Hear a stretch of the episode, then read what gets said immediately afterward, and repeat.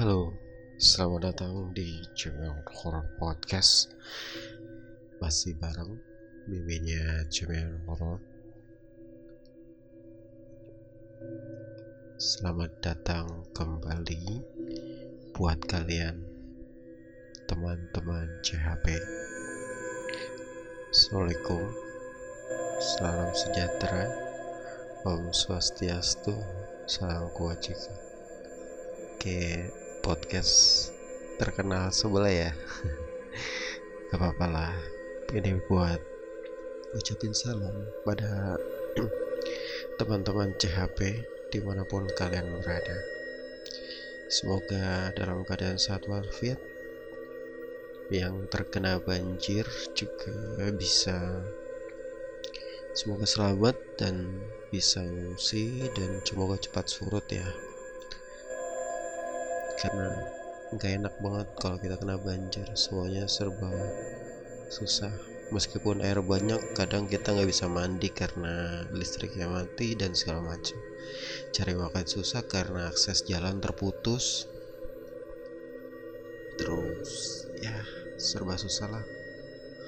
Soalnya gue pernah ngalamin juga di waktu masih ngekos dan yang terakhir tuh tahun baru 2020 kalau nggak salah ya. Itu lumayan parah ya. Gue kejebak di Bekas Timur waktu itu. Kejebak karena aksesnya putus. Akses yang biasa dilewatin putus. Jadi gue bertahan berapa hari gitu meskipun bisa ke mana-mana tapi makanan sangat langka gitu. Karena pasokan bahan makanan gitu pada susah gitu pada dibanding orangnya gitu. Sedih banget sih. Anyway semoga kalian bisa bertahan dan semoga cepat surut dan semua segera kondisi membaik di mana pun kalian terutama daerah Jabodetabek ya lumayan parah Jakarta juga lagi parah, Bekasi juga lumayan.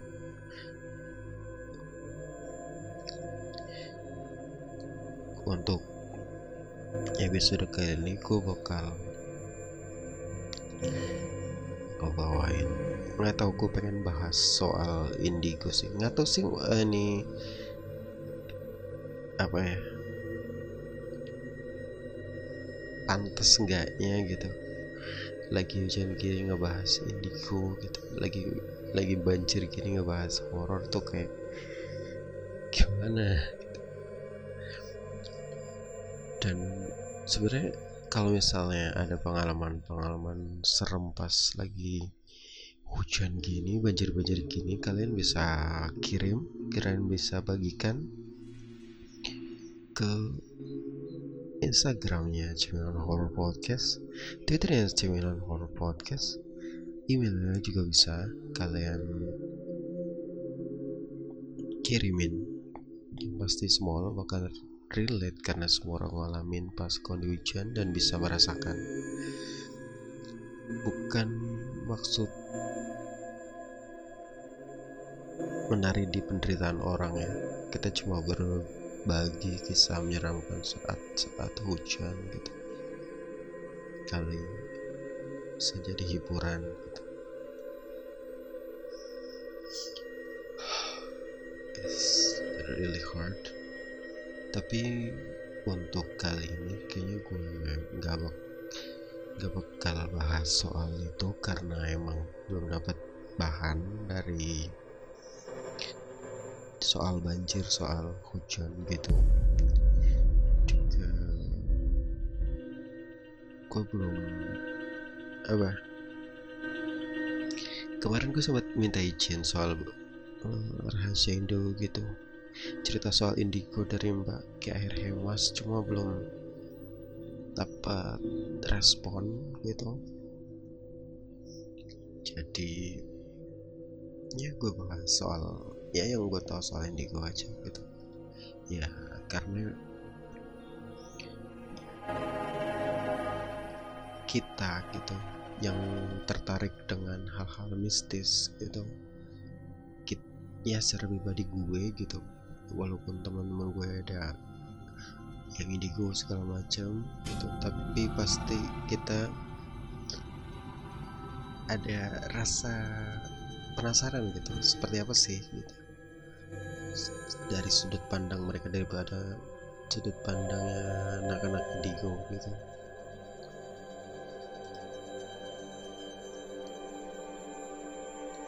ntar gue gede banget oke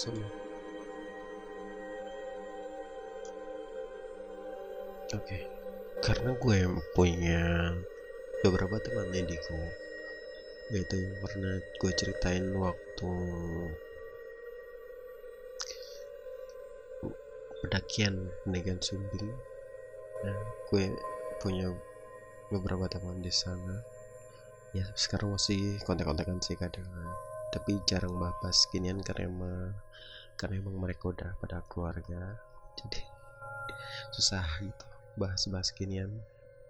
Paling pernah gue uh, reschedule soal bahas yang penaikin itu tapi belum ada waktu luang. Kuenya yang belum sempat dan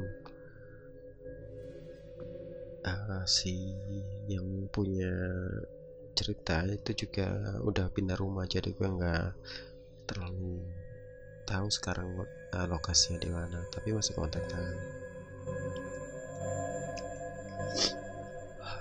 sorry memenya lagi pilek jadi sedikit jelek suaranya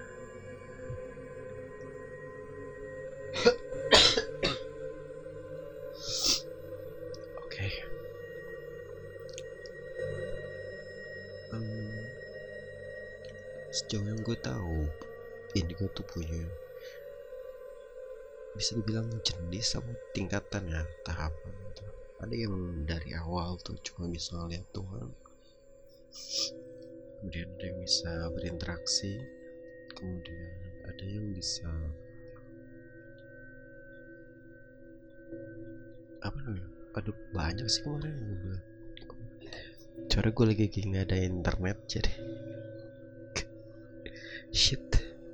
Shit banget gak di internet karena HP gue ketinggalan chargernya. Jadi nggak bisa buat tethering. Jelek banget asli. Tinggal kantor gue ya lagi sakit aduh parah men.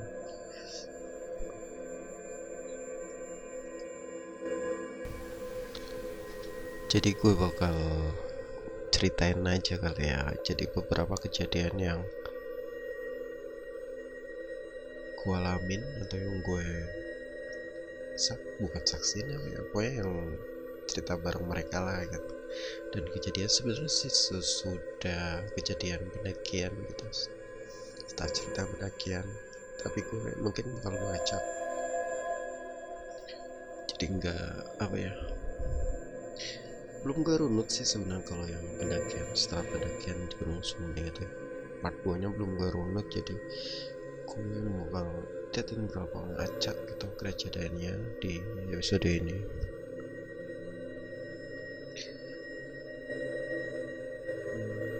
Jadi teman gue yang dekat ada yang namanya sebut namanya aja kali ya. Namanya kan Celia terus ada yang namanya Atun gue nyebutnya si Atun. Gue sebut ya salah satu yang udah gue ceritain. Gue kan memang baru tahu setelah pendakian Gunung Sumbing. Dan gue juga emang punya kepo kan.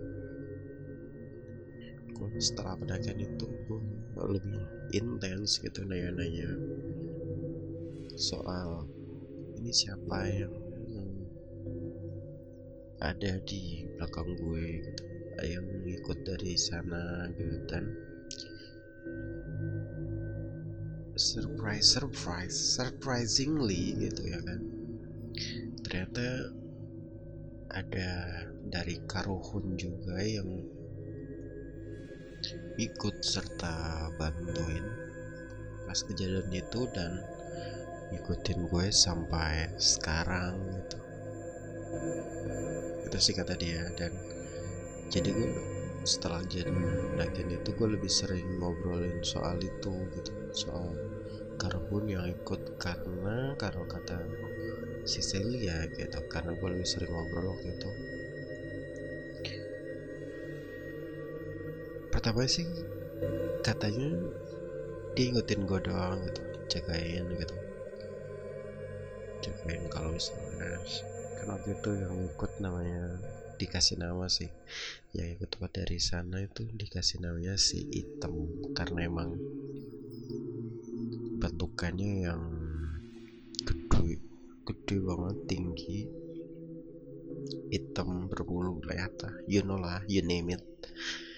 Miskin Mister Gun gitu maksud gue.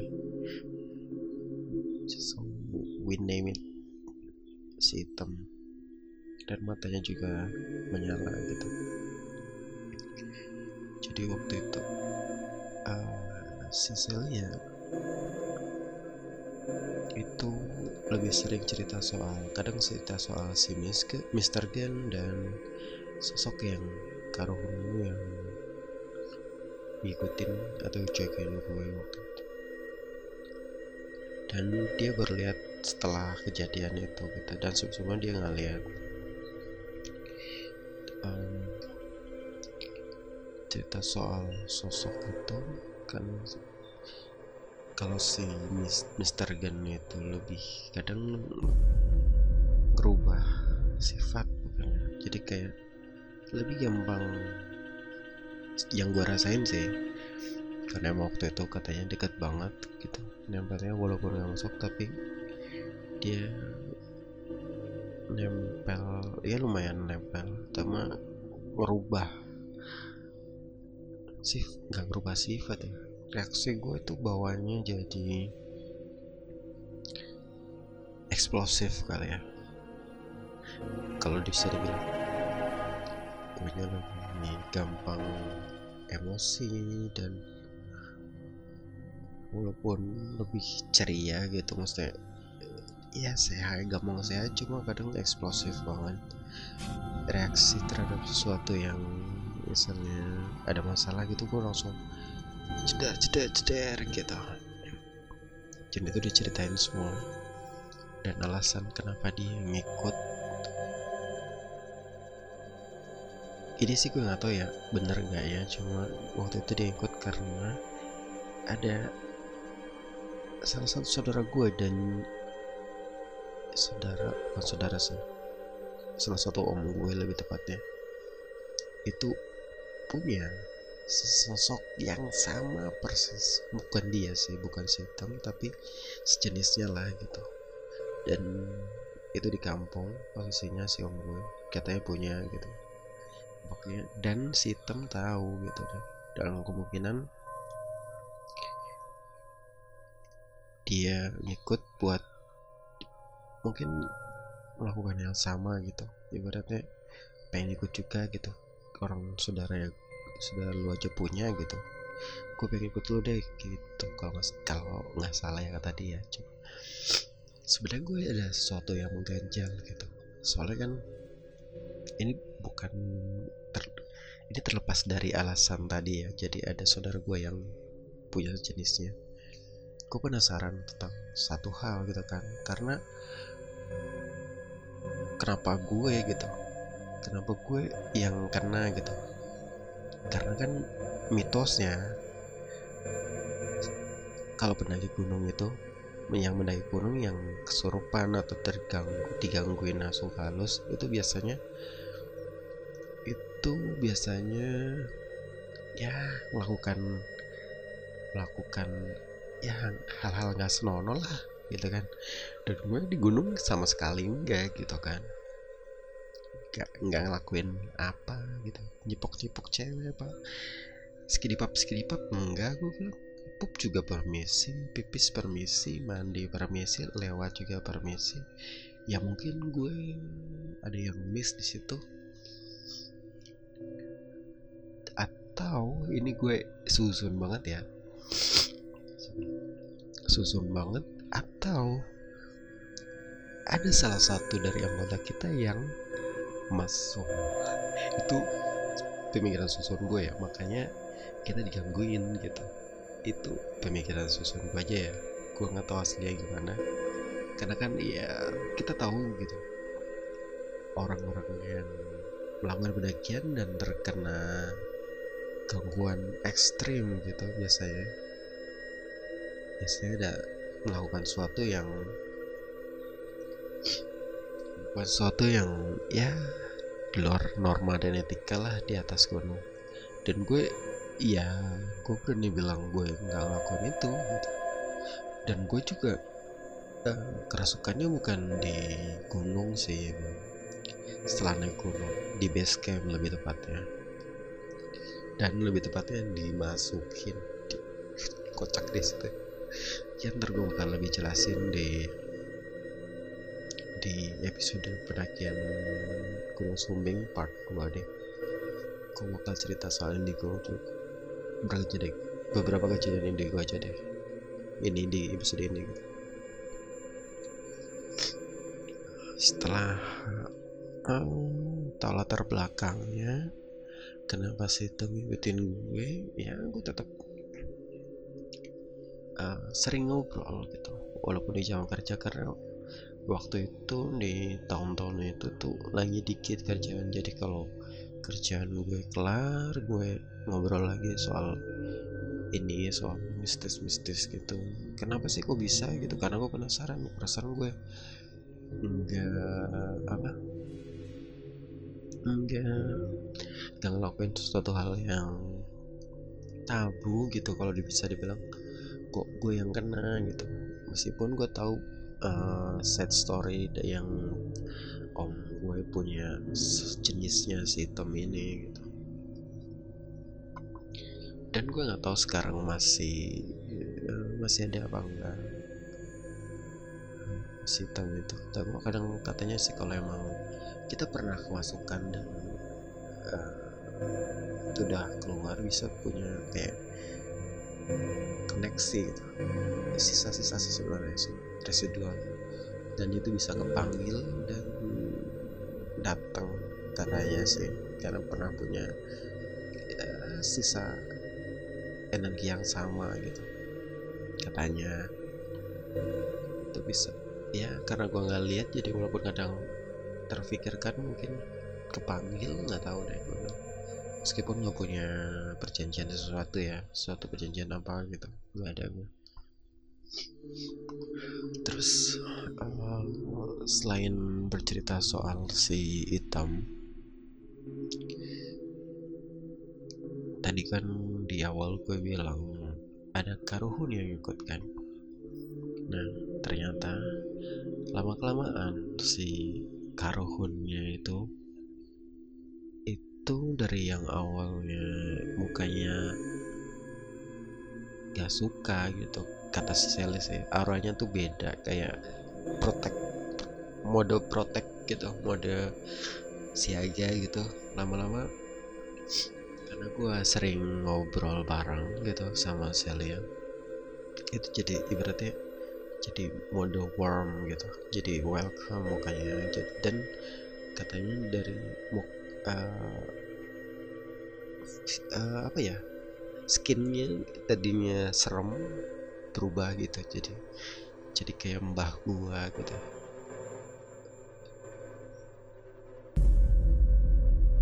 Ini yang gue penasaran sih kenapa kok oh ini mbah lu kayak deh gitu. Ciri-cirinya gini gini gini gini dan gue runut oh masa sih ini mbah yang ini? Gitu kan. Terus lama kelamaan si ini juga uh, cerita gitu katanya cerita soal yang dipikirin gitu. Oh ini di kampung tuh uh, yang pokoknya cerita masalah di keluarga gue yang dialami sekarang deh. Awalnya sih gue nggak nggak maksud ya masa sih ada masalah ini gitu coba deh gitu tanya keluarga ada nggak masalah ini? gitu. Soalnya ini mbahnya selain tiba-tiba nongol jagain lu gitu ini juga karena pengen nyampein sesuatu gitu. Ada sesuatu yang bikin dia itu kayak tertahan di sini gitu. Coba deh bang obrolin ke keluarga gitu keluarga gede bukan orang tua ya. Ya orang tua ada juga. Waktu itu beberapa masalah yang emang terjadi dan akhirnya gue ngerti. Ya dan gue coba yakinin gue kulik lagi kayak gimana kayak gimana ya masalahnya gimana keselnya. Dan gue uh, sampein sama ya, ya orang yang lebih tua lah kakak gue om om gue. Pertama sih kakak gue karena make sure apa ini ada di masalah di keluarga kita gitu di keluarga besar atau enggak? Terus oh iya emang benar ada. Oh ini enggak gitu. Gue make sure. Terus untuk hal yang beneran terjadi terus gue coba ngomong ke beberapa orang yang bersangkutan gitu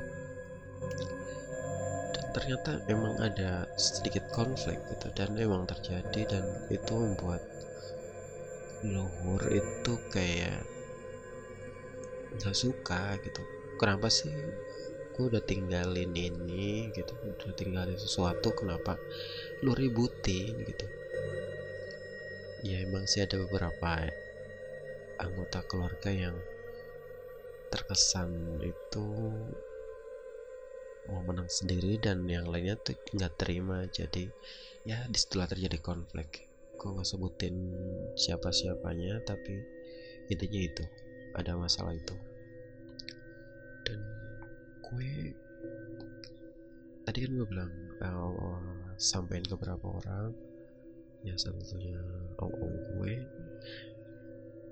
Ya masalahnya juga ya nggak jauh-jauh dari harta lah tanah emas gitu perhiasan segala macam. Ya salah satunya itu. Ada konflik ya rumah gitu gitulah segala macam.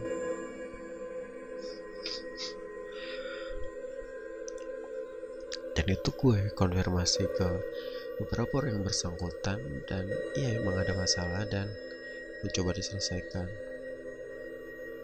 Tapi antara nggak diselesain atau nggak dipermasalahin. Ya yang tadinya itu tadinya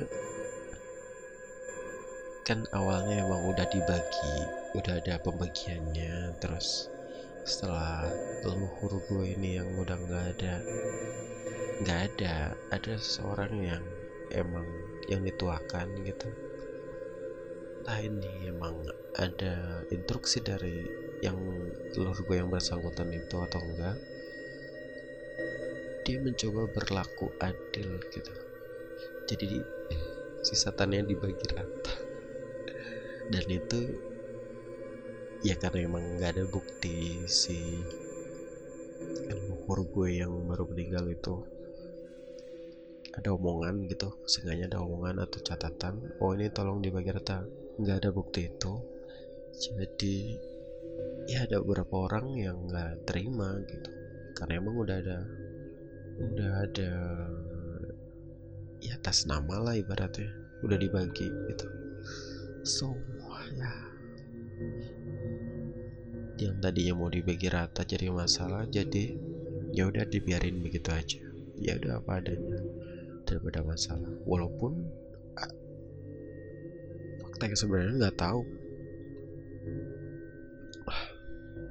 gue nggak tahu aslinya tuh gimana ya. Kita gue juga nggak nanya detail soal ini ke Sally. Gue nanya soal kita dia cuma info ini ada konflik ini loh tanah di keluarga lu ya gitu. Ini mbah lo nggak nggak enak nih kayaknya datang datang ke sini mukanya adem gitu. Sedih. Berapa orang di kampung yang nggak cuma satu dua ada tiga atau empat orang yang nggak setuju dengan keputusan-keputusan tadi gitu. terus ada masalah tanah. Eh bukan sorry perhiasan waktu itu. Ada seorang yang meminjam perhiasan ke Simbok tapi belum sempat dipulangin atau dibayar sampai Simbok meninggal. Dan itu disampaikan juga ke Sally gitu dari si si leluhur gue gitu. Gue tanya lah ada tanya lah ini ada masalah ini ada yang minjem so bentukannya gini gitu kiwang atau apa gitu kalau so gue tanya deh kalau leluhur di kampung oh iya bener nih. Emang si ini minjem cuma emang belum dibalikin emang orangnya juga nggak ada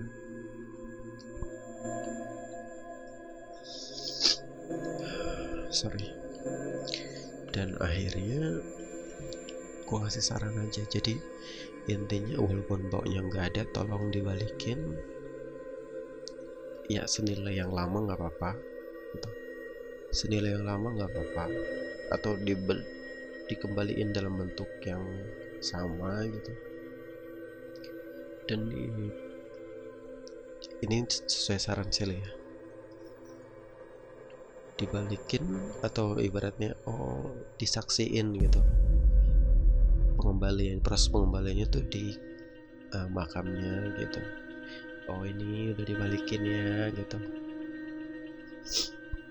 Ya kita dilakukan sesuai itu di makamnya. Ya nggak tahu sih akhirnya gimana kan emang gue udah gak kontak sama sekali. Tapi intinya udah dilakuin juga.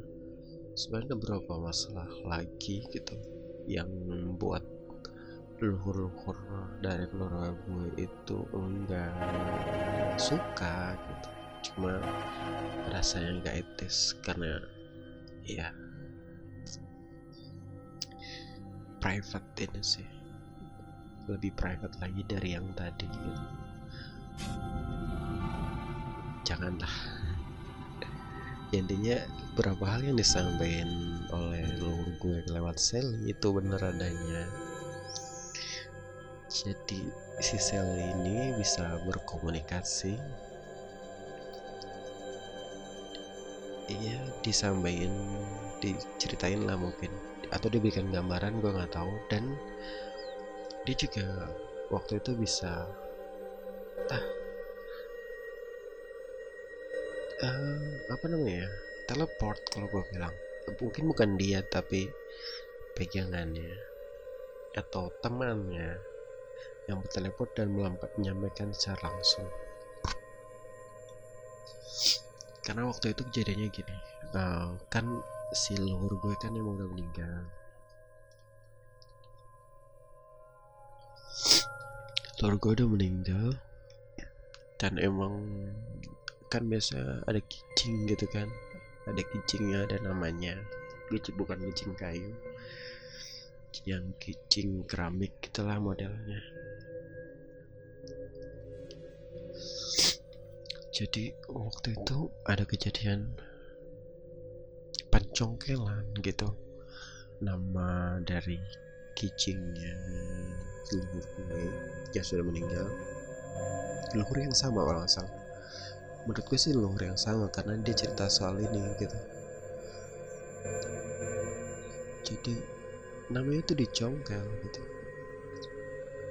Ya, sebenarnya yang ngasih tau masalahnya bukan bukan leluhurnya tapi keluarga di kampung gitu.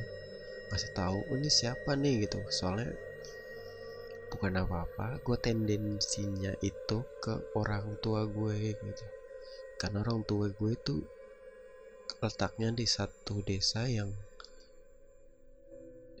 di tempatnya di ya sorry sorry pemakamnya di desa nyokap gue gitu. Jadi tendensinya ke nuduh ke nyokap gue gitu. Gue nggak terima lah. Masa iya nyokap gue nyongkel nyongkel nama gitu nyongkel nama uh, nenek gue lah ibaratnya. Ya udah gue langsung tanya kan sel ini siapa sih? Gitu. Masa dia langsung mau nembak nyokap gue sih? Karena emang yang paling dekat nyokap gue dan alibi mereka tuh ini apa? Orang kemarin gue habis uh, ziarah nggak copot kok gitu. Karena yang paling dekat ya nyokap gue gitu. Oke. Okay. setelah gue karena gue rada ke bawah gitu wah nggak terima nih gue kan. Gue langsung tanya Sally lah pasti. Sel bisa dibantu gak nih? Gue nggak suka aja nih gue masa kayak nembak nyokap gue gitu kan. Cara nyokap gue satu desa sama pemakaman itu gitu kan. Oh yaudah bang. Gue tanya dulu deh gitu gue dulu ya gitu. Gue ada di sebelahnya persis waktu dia lagi lihat itu. Ini si Sally cerita secara background belum pernah ke tempat gue sama sekali dan dia bisa ceritain kondisi desa gue. Dan kondisi pemakaman gue pemakaman di desa gue gitu maksudnya dan tahu siapa yang nyokir jadi waktu itu pas gue habis gue tanya gitu bang kuburan lu tuh kuburan desa lu tuh di dekat sawah gitu ya di ujung desa ya gitu turunan ujung desa gitu. Ah gue merasa gue kaget kan. Ah masa sih dia tahu? Oh gue langsung jawab aja. Oh iya sel benar benar. Ah, depannya sawah gitu kan. Hmm, iya benar kan? Di tengah-tengah kuburan ada makam khusus kan iya iya benar-benar terus ada pohon gede kan bang? Dulunya di situ gitu iya sel bener dulu sih udah lama banget pohon randu alas gitu kalau salah. Ya, soalnya makam tengah itu lumayan gede. Energinya gue hampir kesedot gue bilang gue, gue tambah kaget lagi karena kemungkinan dia lagi di sana atau kemungkinan si temennya dia lagi di sana gitu dan direct report langsung gitu kan lokasi kuburannya dia cerita siapa yang ciri-ciri lah bukan cerita langsung siapa yang nyongker gitu. Gini bang. Um, bukan ini yang nyongkel bukan dari keluarga lu sama sekali. Apalagi nyokap lu gitu. Ini ada ini coba deh lu cari tahu ada orang rada-rada gitu rada-rada gila gitu. Ada nggak gitu? Cowok udah umur gitu kan. Set, set gue mikir ada ada ada uh -uh. dekat kuburan sih emang nggak terlalu dekat sih cuma ada jarak. Iya itu kayak itu sih bang. Kenapa dicongkel gitu? Karena emang namanya nama simbah lo ini itu sama persis sama nyokapnya dia gitu dan nyokapnya dia itu masih hidup gue kaget sama tahu karena kenapa dicongkel gitu. karena nyokapnya dia masih hidup dan namanya sama dia nggak terima jadi berapa kali kita kasih nama pun bakal dicongkel lagi gitu. dan ya itu kejadian gitu. Kan kejadian itu setelah gue cerita gue kasih tau nyokap gue coba mah dicek gitu ini ini ini gitu si ini gitu.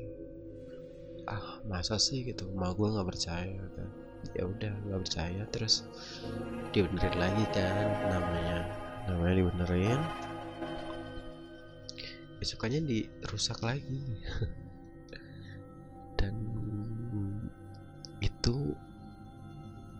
pas pencongkelan ke berapa kalinya itu ada yang menyaksikan ibaratnya bukan menyaksikan ya ada yang lihat gitu secara nggak langsung si ini.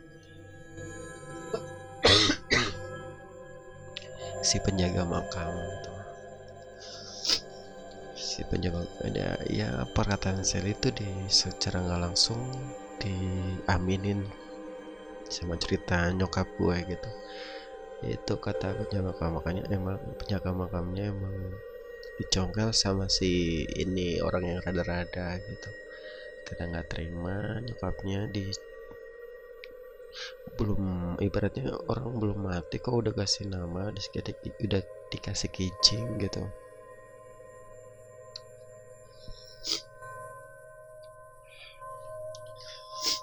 Terus apa lagi ya? Setelah kejadian itu dia cerita bokap gue. Ya, ya dia terlalu banyak sih cerita.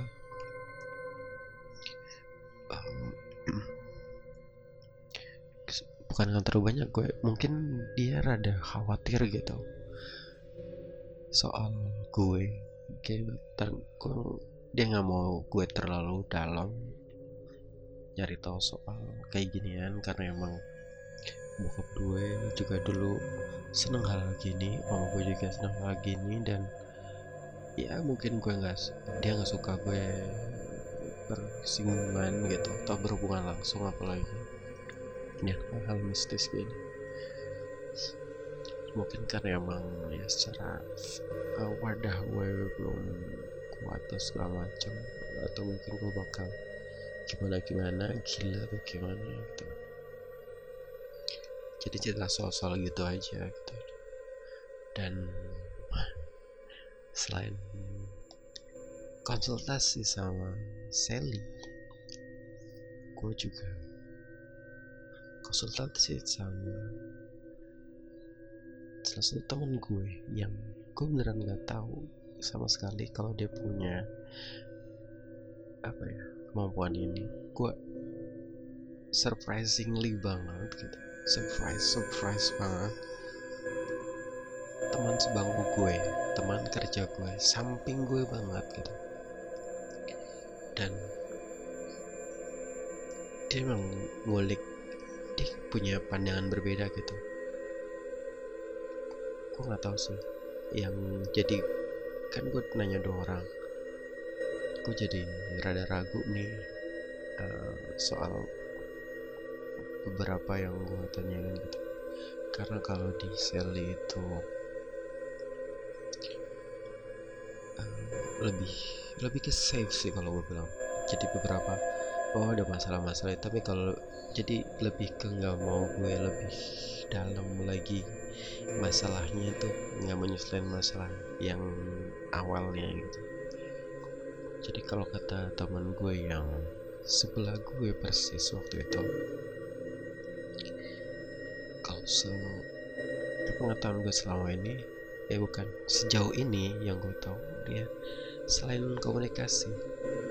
Oh, sorry dia nggak bisa komunikasi secara langsung. Dia biasanya tuh merem dulu atau tidur dulu gue nggak tahu ya. Kemudian dia sketch di kertas atau buku gitu nah dia gitu caranya. Cari clue-nya di situ. Dan belakangan itu juga ada ability kayak gitu di gue. Tapi kadang gue mau gambar kadang gue enggak. Gue soalnya kadang gue nggak tahu. Jadi beneran dari makhluk itu apa bukan gitu kan. Ya yang gue ceritain di penghuni kantor pertama lah intinya. Balik ke cerita yang tadi kecil teman gue yang satunya sebelah kan sebelah meja persis. Gue cerita soal masalah itu juga. Tapi kalau dia dia tuh nggak mau gue. Kalau dia tuh selalu mau gue nyelesain masalah intinya. Gitu karena kalau kata teman gue ini masalah itu ada di nyokap eh sorry bokap gue yang pertama itu bokap asli gue. Dia punya sesuatu yang apa ya kayak ibaratnya belum selesai tapi dia keburu nggak ada gitu. Kalau nggak salah ya. Dan itu letaknya di rumah gue barangnya gitu waktu itu sempat gue sih nggak tahu ini benar enggak cuma itu yang dia ceritain ke gue. Dan yang lucunya adalah ini selain pas dia gambar cari klub-klub gitu kadang di malamnya juga kadang ke bawah gitu di mimpi. Kadang ke bawah lagi ke gunung. Dan dia nggak tahu dah nih ini benar enggaknya tapi dia juga selain interaksi dia juga kadang bertarung. Dia punya nggak tahu deh ini benar enggaknya cuma kadang dia suka bertarung di dunia itu gitu. Dan gue nggak tau deh gue sempet emang kadang uh, ini loh di mimpi gue berada di mimpi yang sama gitu lucu gitu sih. Ya entah itu mimpi beneran atau bukan tapi gue pernah gue juga pernah juga gitu juga sama Sally sama tuh ngalamin mimpi yang sama. Jadi dia pernah juga sama si dia si teman gue ini. Pas gue lagi dibawa ke gunung deh dan di sana kata dia gue sih nggak terlalu ingat ya soal pertempuran itu nyata ini halu doang. Soalnya di mimpi dan gue ngalamin mimpi yang sama gitu masalahnya. Di gunung itu sempat bertarung dengan ya soalnya kayak ngerebut gue sebagian sebagian dari gue kan memang ada yang masih ketinggalan. Nah waktu itu dia ke sana milik ke sana cari tahu dan entah cari tahu apa, atau emang gue yang ketinggalan gue nggak tahu gue lupa deh. Intinya berantem di sana musuhan-musuhan gitu. Dan lucunya ada sosok ada seorang gitu. Ustadz ya karena emang gue juga selain uh, konsultasi sama indigo juga ada seorang yang emang mengatasi konsultasi sama seorang yang bisa ngatasin gitu. Ngatasin gangguan ini gitu dan di di pertarungan itu dia ngeliat dia juga gitu si ustadz itu. Berantem. Coba cerita ya kayak kayak halo gitu sih cuma maksud katanya iya uh, real fact. Dan Sally nggak pernah cerita soal itu. Dan gitu-gitu deh entah menahan agar gue nggak terlalu dalam cerita. Soalnya gue kalau soal bicara soal ini emang curious gitu penasaran. Jadi mungkin dia nahan. Kemudian oh ya balik lagi soal yang pegangan bokap. Oh, gaman lah. Bisa kalau bahasa Jawa ini bisa dibilang gaman gitu dia sempat uh, udah gitu lu pulang lu coba ke samping rumah lu atau enggak di depan rumah lu deh kalau nggak di antara itu deh di samping atau depan itu coba maghrib maghrib lu ke situ. Kalau itu nyala lu ambil lu bungkus lu bawa ke sini ntar gue yang hancurin dia sampai sempat bilang gitu ya gue gak berani dong. Walaupun pulang gue sempat pulang gue nggak berani sih. Gue sempat pulang cuma minta maaf doang sama orang tua gitu. Takutnya gue ada yang salah gitu. Intinya gue pulang sama minta maaf sama orang tua sama siarah sama mbak gue yang udah bantuin gue segala macam terus konfirmasi konfirmasi uh, konfirmasi. Beberapa masalah yang waktu itu sempat diceritain sama Sally dan berusaha cari solusi biar ya sebenarnya mbak gue itu tenang lah gitu.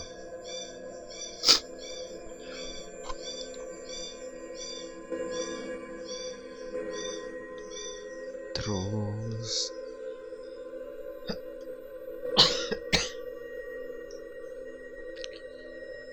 Oh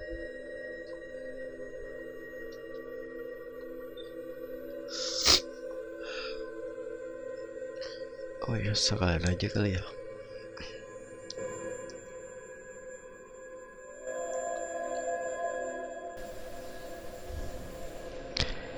Jadi aku mau terusin yang tadi. Uh, oh ya teman gue kan tadi kan sempet bertarung atau sempat nyari tahu ke daerah gunung yang gue datengin gitu dia dapat satu pesan yang menarik gitu. Kalau menurut gue sih menarik. Satu wejangan gitu. Jadi ini pesan dia buat gue atau buat general pendaking atau ya. Jadi kalau nanti kamu misalnya kesasar dalam suatu pendakian tujuannya dibalik. Jadi kalau misalnya naik lagi naik bilang turun kalau turun bilang naik gitu. Dia dapat pesan kayak gitu dari ya entitas di sana lah nggak yakin sih tapi dia pesan kayak gitu dapat pesan kayak gitu waktu kulik-kulik soal asal usul si Mister dan yang di gue itu waktu itu.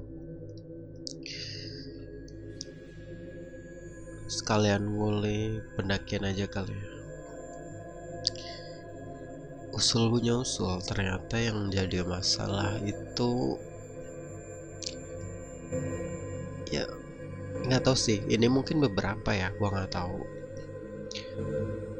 Karena kan di cerita awal cerita yang lalu gitu di part 1 kan ada beberapa orang yang kena kan. Salah satunya namanya Yunita. Ah gue baca aja deh. Maaf ya Yun. Nah ini jadi salah satu alasan kita diganggu atau gimana gitu. Karena dia secara nggak sadar gitu. Dia emang nggak tahu sih. Karena orang tuanya khawatir dia diberi satu ini kalau nggak salah ya. Diberi satu ibaratnya ageman lah. Dan dia nggak tahu itu ditaruh di tasnya kalau salah. Karena dia nggak tahu secara langsung nggak tahu secara langsung.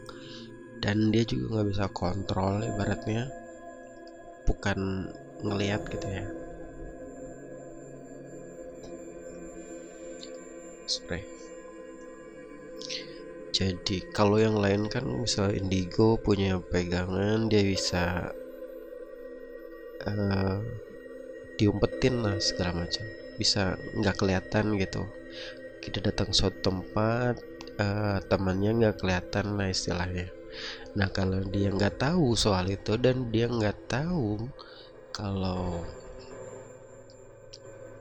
kalau dia dipegangin sesuatu, jadi ya udah dibawa gitu aja. Dan di gunung itu sesu itu merupakan suatu tan sebuah surat tantangan lah ibaratnya. Wah lu nantang gue lu sini bawa-bawa pegangan gitu. Kalau nggak salah ya kalian bisa cari referensi lain soal ini. Tapi itu informasi yang gue tahu soal ini soal kalau misalnya kita bawa pegangan tapi ya kita umpetin terus datang ke gunung pasti kayak gitu.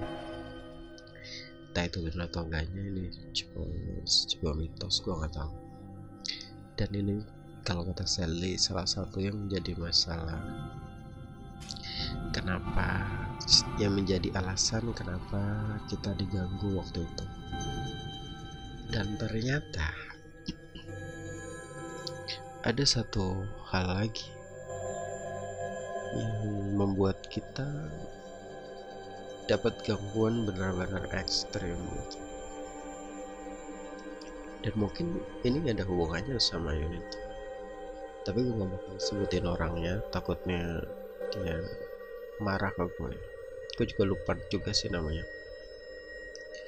Namanya siapa gitu? Yang jelas dia itu salah satu anggota dalam pendakian dan yang nemenin Yunita waktu itu. Karena kita nggak tahu apa-apa ya. Ternyata dia mengambil sesuatu gitu. gue tahu ini setelah sudah di Jakarta sudah selesai semua pendakian. Dan Sally bilang gitu. Dia mau ngambil sesuatu dari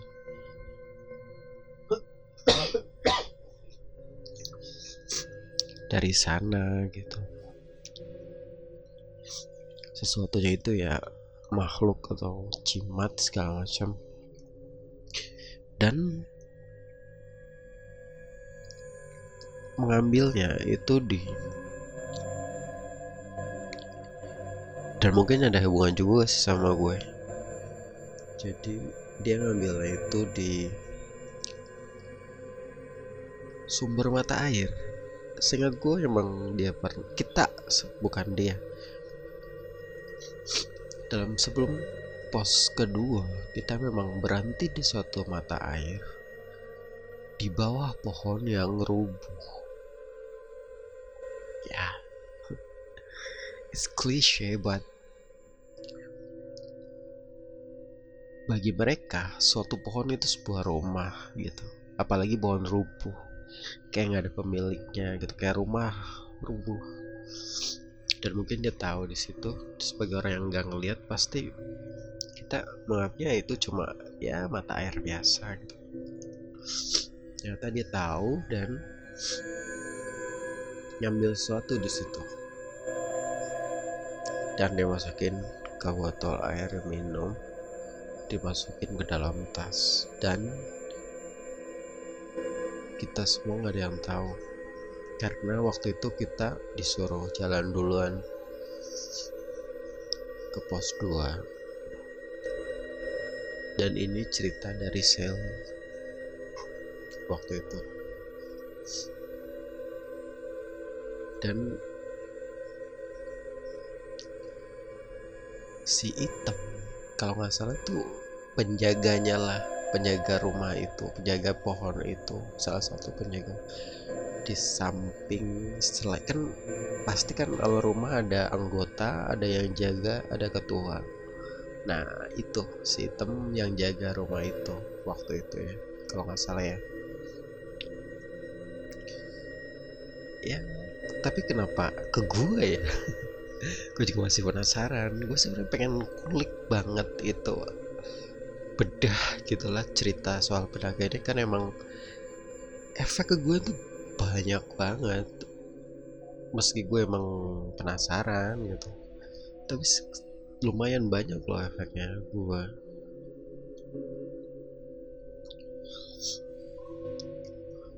ya emang di lain pihak emang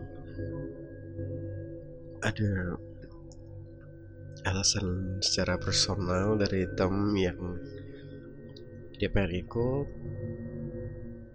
sampai waktu itu kalau salah sampai sempet nyariin gitu satu-satu gitu. Karena emang ini diceritain sama si Sela juga ya. Jadi si item itu entah sama yang lain gitu datengin gitu satu-satu nyari yang diambil gitu. Nyari yang diambil dari pohon itu gitu. Ke gua ke Sally ke siapa. Karena yang yang paling pertama cari ya pasti yang bisa ngelihat lah gitu. Kayak Sally sama Atun yang dikiranya mereka yang ambil gitu. Karena mereka juga selain lihat juga punya pegangan lah gampangannya ke gue juga gitu. Pala tapi akhirnya kenapa ke gue ya? Jadi oh gini gini gini. Kalau nggak salah tuh ada yang diambil terus si item ikut gue karena alasan personal dan kemudian ada yang datang gitu dari sana karena merasa anggota mereka ada yang terbawa ke sini gitu jadi yang datang bukan si hitam gitu. Jadi emang si hitam ngikut dari awal tuh gue gitu waktu itu. Karena secara personal gue gak tau sih sebenarnya ada cerita gimana tapi intinya ada yang datang lah waktu itu. Gede itu gede. Wah serem banget katanya deh. Dan itu gangguin tiap hari sampai diceritain sampai ketemu kalau ternyata si lead ya leadernya lah kalau gue bisa bilang deh si leader penagihan kita yang ngambil kan ngehe banget kan. Yang harusnya kita bisa naik sampai puncak ternyata ya, sampai pos 2 lewat tiket balik lagi. Dan plus kejadian-kejadian mistis yang hampir merenggut nyawa salah satu dari kita. That was uh, horrible. Atau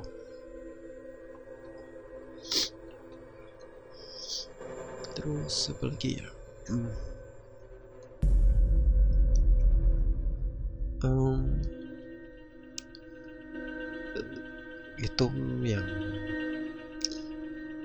jadi alasan kenapa gue sampai kerasukan. Setelah kerasukan waktu itu kan kerasukannya gue habis isa ya di base camp. Dirasukin gue masa dibikin kerasukan kalau nggak salah deh gue jatuh ya. Karena emang nempel waktu itu. Kamu nggak yakin deh alurnya gimana? Emang gue dari maghrib itu udah nggak enak banget ibaratnya. Uh, ada yang nempel kali ya cuma bukan nempel diikutin cuma nggak nempel. Dan setelah isa kan gue habis sholat gue balik base camp.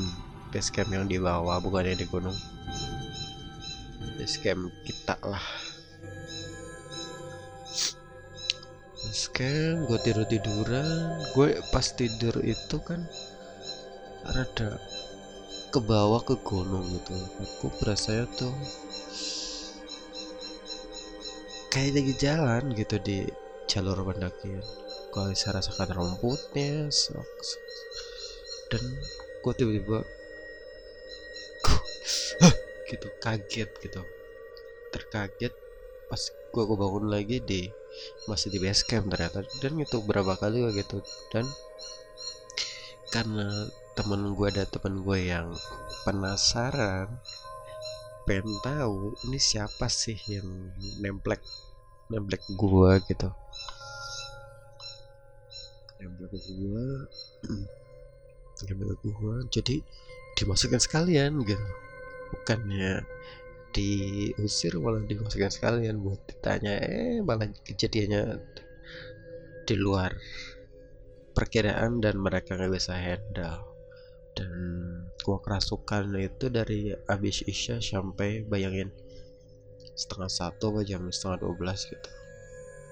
Dan itu gua rasanya itu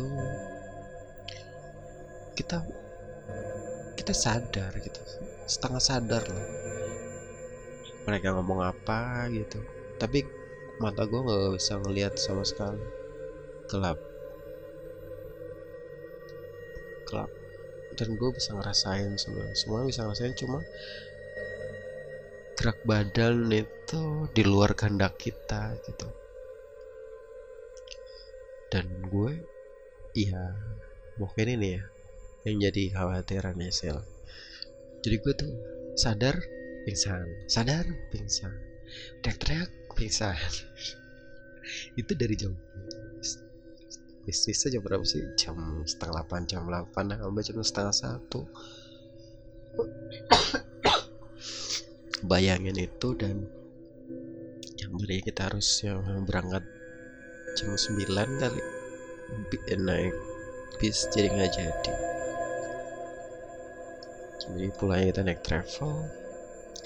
Dan akhir dari ngerasukan itu gue macam-macam sih. Ada yang dari orang sekitar bantuin gue sih gue ingat-ingat lagi ya. Orang sekitar lewat bantuin terus macam-macam deh. Sampai temennya teman gue ada yang manggil ustadz yang tadi gue bilang tuh yang berantem. Nah itu. Sampai itu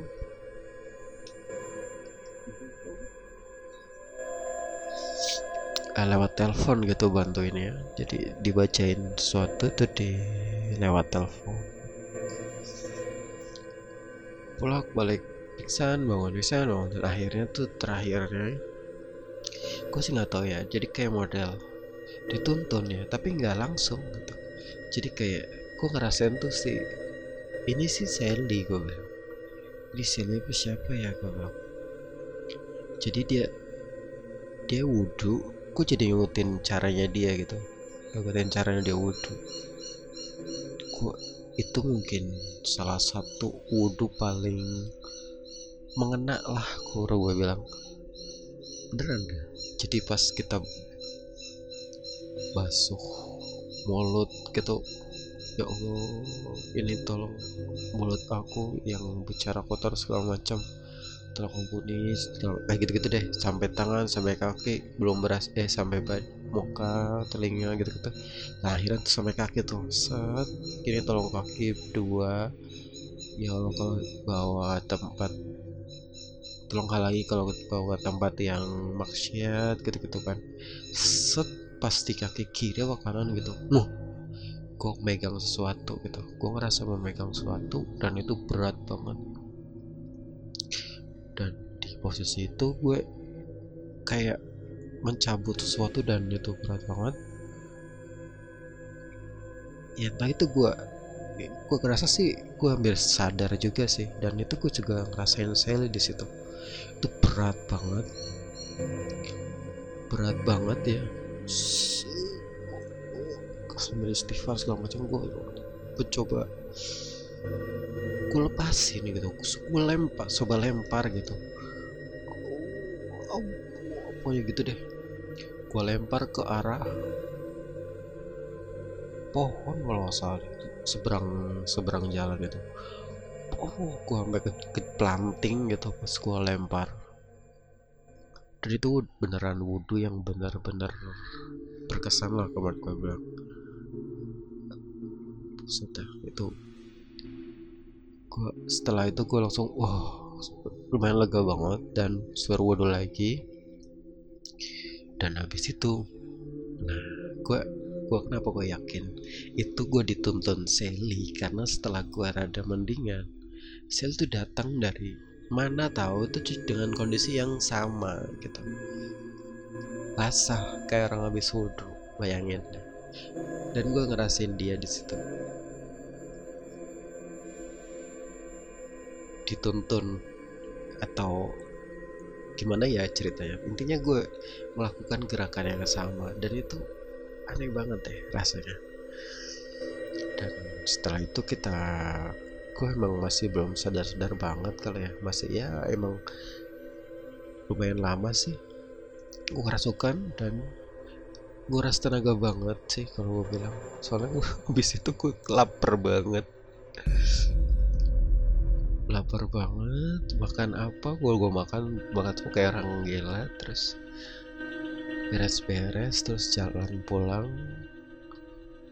Kita jalan pulang bareng kalau pakai travel jadinya. Kita jangan mau naik bis lagi cuma karena udah malam banget dan besok banget kita harus pulang jadi ya udah kita pakai travel.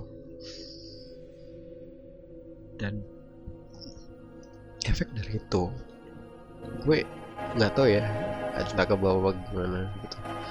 Gue harus wudhu banget. Wudhu lagi wudhu lagi wudhu lagi gitu. Harus terus terus pas di toilet tuh kayak ya secara ngajar gue kayak memperhatikan sesuatu gitu. Terus sama menghindarin terus permisi permisi banget deh kalau di toilet. Dan itu gue sadar nggak sadar ya. Lucu banget dah kita travel di jalan pun demikian terus kita sampai di Jakarta tuh siang hari kok asal gue langsung tepar istirahat seharian. Besok paginya baru banget kerja lagi. Dan untungnya itu kerjaan gue tuh deket. Gitu. jalan kaki 5 menit udah sampai. Waktu itu masih kerja di Cengkareng kan. Terus dan waktu di jalan kan gue duduk di de depan deh kalau salah. Berdua. Dan itu kan gue masih deket supir kata sel itu gue di cekin gitu ditahan kepala gue sama dua cewek. Nggak tahu tuh siapa. Itu sih ya udah akhirnya ya setelah kejadian itu gue banyak cerita-cerita soal kejadian pendakian, soal macam-macam lah segala macam ngulik-ngulik macam-macam bareng Sally. Ya kita makin akrab macam-macam. Ya soal-soal gini sih lebih bahas soal bisnis yang ada di kantor yang ada di apa cuma dia nggak pernah nggak pernah bikin sesuatu nggak bikin ya kayak gini podcast gitu. Ya sih yang bikin buat bahas-bahas itu. Dan konsep sebenarnya horror podcast dan se dan konten-konten lainnya sebenarnya tuh. Ya bareng anak-anak Indigo gitu bareng dia gitu. Jadi gue bisa kita bisa bacain cerita kalian. Gue bacain dia atau siapa pun itu partner co-hostnya itu dia terawang bentar oh ya beneran ini gitu gitu sih konsep awalnya oke. Okay. ini berarti episode ini selain Indigo juga ada pendakian ya? Nah udah di sini aja deh. Intinya oh iya kalian gue ceritain. Gue waktu itu gue udah pernah cerita yang pernah mimpi bareng. Mimpi berada di satu mimpi bersama tiga orang berbeda. Ya itu. Setelah kejadian pendakian dan gue ngelihat si Ken itu pas gue hanya sampai pinggangnya doang dan itu tingginya gak kelihatan. Buset dah gede banget itu orang. Udah. Kayaknya udah lebih dari sejam. Ini episode kali ini. Gue oh ya? Terima kasih buat kalian yang telah mendengarkan podcast ini sampai selesai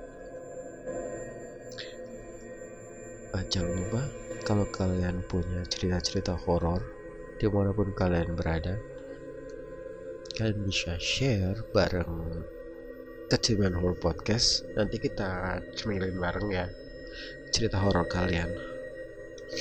Gue Mimin Cingan Horror pamit undur suara. Assalamualaikum